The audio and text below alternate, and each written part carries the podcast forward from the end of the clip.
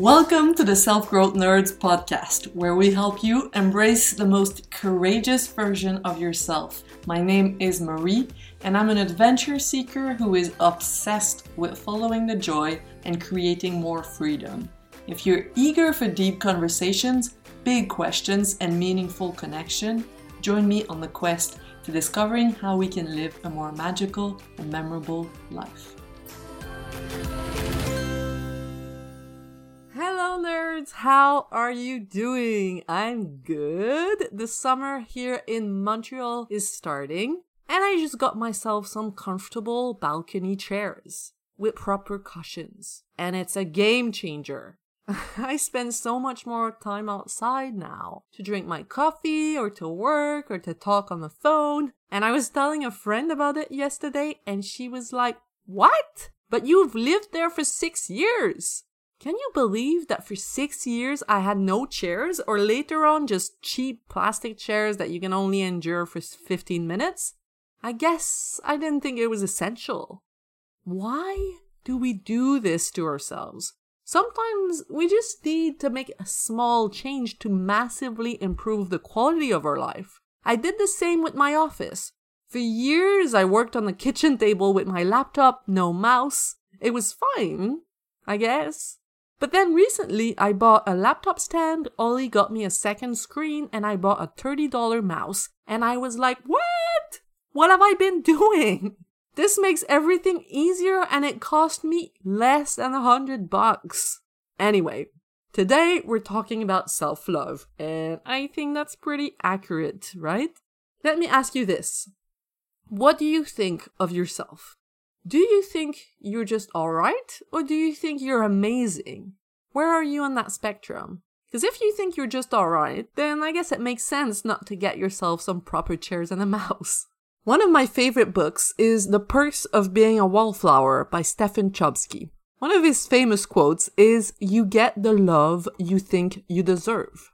Let's take dating as an example.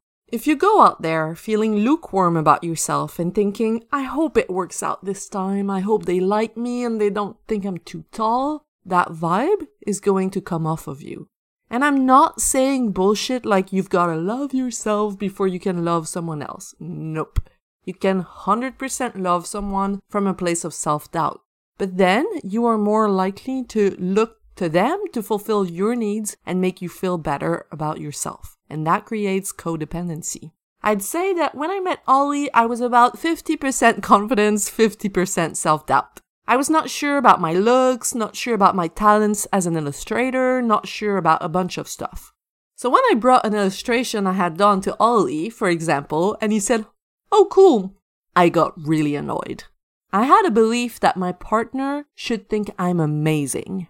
I guess because maybe that's how my parents showed their love to me.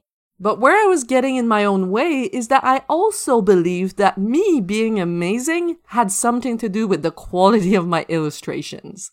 I was desperate for Ollie to fake some compliments so I would feel worthy. I remember a friend telling me, well, if it's important to you to be with someone who sees the value of your work, go find that person. And although I know this person was full of good intentions, I think this is bad advice. Because if we think this way, then we never fix the problem at the source and the pattern repeats itself.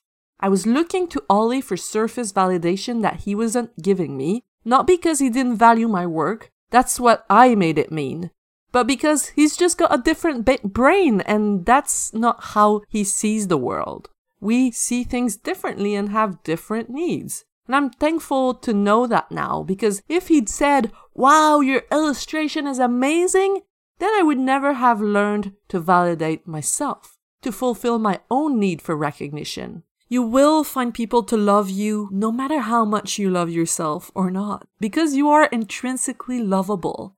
But there is going to be a lot less drama if instead of pulling people to you to fill a hole, you can learn to stand in your own truth and shine and let people who want to bask in your light come to you.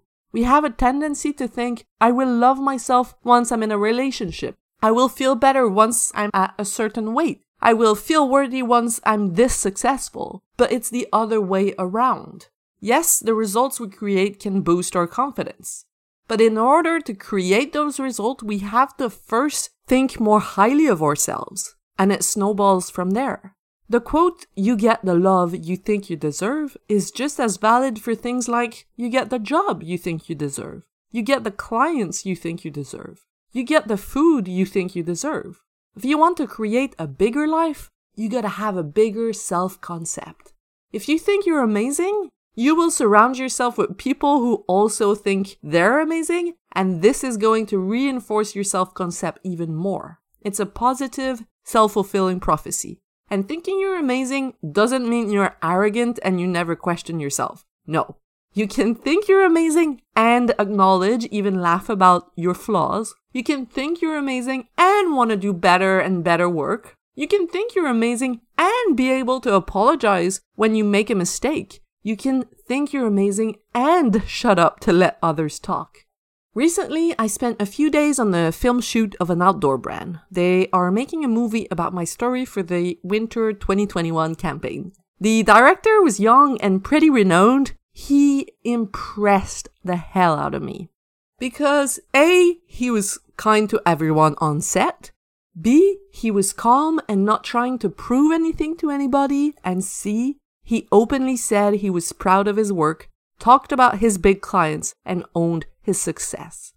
Now, I'm not in his bank account, but I would bet he charges a lot of money for his work. He inspires respect and admiration, and he gets the contracts that go along with that. Now, some people could meet him and say that he's full of himself, as if that was wrong. We should all be full of ourselves, not from a place of superiority where we look down on people. That director didn't look down on anybody, but from a place of self love and self respect where we are proud of our progress and the work we create and we don't shy away from sharing that joy. Now let's deconstruct a popular objection that confident people are obnoxious. I disagree. If confidence is loud, then it often means there is still insecurity in there. I was talking with a friend from college and he said that one of our teachers back then had pulled him out of class and said, Listen, I know you're a good person and I love your energy, but you are turning into a negative leader. And it struck him because he was just starting to feel good in his skin. He was just experimenting with newfound confidence, but still had insecurities he wanted to cover. I did the same thing when I started having sexual experiences. I was telling everyone I knew about them because I still had insecurities about being a late bloomer. But mature confidence is grounded. You feel safe being yourself. You're fulfilling your own needs and you don't need anyone to fulfill them for you. You feel comfortable letting others be and speak their truth because you allow yourself to be and to speak your truth without worrying what everyone else will think. When I arrived on the film shoot a few weeks ago, there was tons of new people. And me from the past would have thought, oh my god, I want them all to like me. And that would have made me a bit awkward, not knowing where to stand in a crowd, wondering what to talk about, feeling intimidated by those I admired, beating myself up for telling a stupid joke. But present Marie, she's completely different. And I realized that when one of the crew members came to me and she said, Do you know these people? And I was like, no, not at all. Why? And she replied, Oh, I'm new too. It's just that you look like you know everyone. And that's because now when I show up somewhere, I've let go of what people think of me and it's so freeing. I'm just myself. I make all the jokes I want to make. I talk to people who seem interesting to me and that's it.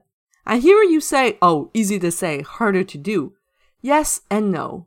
It turns out it's more simple than I thought. It's realizing that you're safe to exist as you are, and that, like I was telling you last week, the worst that will happen is uncomfortable feelings that you can learn to move through. What I've found most difficult is when I shine on others' insecurities. I went on a backpacking trip in Europe a long time ago, and I would tell all sorts of stories to the people that we met in the hostels, and the friend I was traveling with got really annoyed with me she said I told the same stories over and over again, and she she was probably right. But what I suspect is that she was pissed that I gave myself the permission to take up space when she didn't.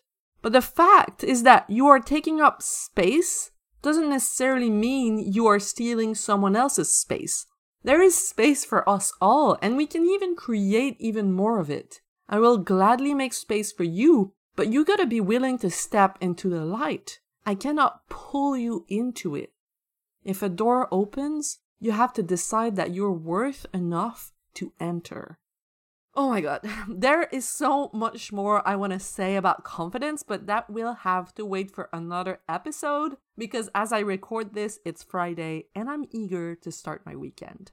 Listen, if you want to be more confident, work with me. I will share with you everything I've learned in the past decade to get where I'm at today. We're going to sit together and figure out how you get in your own way, how you keep yourself small, and I'm going to help you to own your truth little by little. And together we're going to work on your self concept so it's as big as the life you want to create. Visit selfgrowthnerds.com slash coaching to learn more about what I offer. And I will talk to you next week. Bye bye.